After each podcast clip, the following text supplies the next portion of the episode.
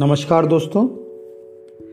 परम पूज्य श्री श्री रविशंकर जी की ज्ञान श्रृंखला से आज जिस ज्ञान पत्र को हम लोग सुनेंगे, उसका शीर्षक है, शिशु रूप में ईश्वर। जी हाँ हमने इनको सदैव पिता के रूप में देखा है, कहीं ऊपर स्वर्ग में मौजूद है वो। पर क्या आप ईश्वर को एक शिशु के रूप में, एक बच्चे के रूप में देख सकते हो? जब हम ईश्वर को पिता के रूप में देखते हैं तो हम उनसे कुछ मांगना चाहते हैं, कुछ लेना चाहते हैं। लेकिन जब हम ईश्वर को एक बच्चे के रूप में देखेंगे तो हमारी कोई मांग ही नहीं रहेगी।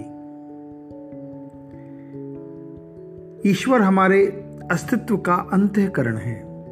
हमारे अस्तित्व के भीतर वो मौजूद है। हम ईश्वर को धारण किए हुए हैं। वो हमारे गर्भ में है।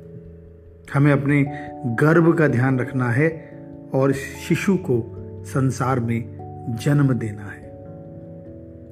अधिकांश व्यक्ति जन्म देते ही नहीं है। एक बात महत्वपूर्ण है, जो जन्म देता है, वो वरदान भी दे सकता है। ईश्वर हमारा शिशु है, जो हमसे बच्चे की तरह चिपका रहता है जब तक कि हम बूढ़े होकर मर नहीं जाते। ये शिशु भक्त से चिपका, चिपक कर पोषण के लिए पुकारता रहता है। क्या पोषण? साधना, सत्संग और सेवा। ये तीनों ही इसके पोषक आहार हैं। किसी ने कहा कि हम बच्चे से प्रार्थना नहीं कर सकते। प्रार्थना तो केवल अपने पिता से ही कर सकते हैं ना? गुरुदेव कहते हैं, तुम्हें प्रार्थना करनी ही क्यों है? तुम्हें क्या मांगना है? एक अच्छा पिता जानता है कि उसे क्या देना है। और दूसरे ने पूछा, फिर समर्पण? तो गुरुदेव कहते हैं, एक बच्चे के प्रति तुम्हारा समर्पण ज़्यादा ऑथेंटिकेटिव है,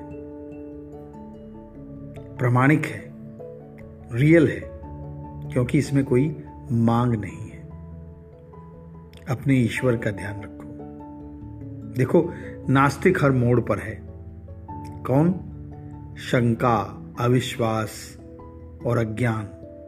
ये हमारे मन के नास्तिक भाव हैं, जो हमें अपने शिशु रूप में मौजूद ईश्वर से मिलने नहीं देते।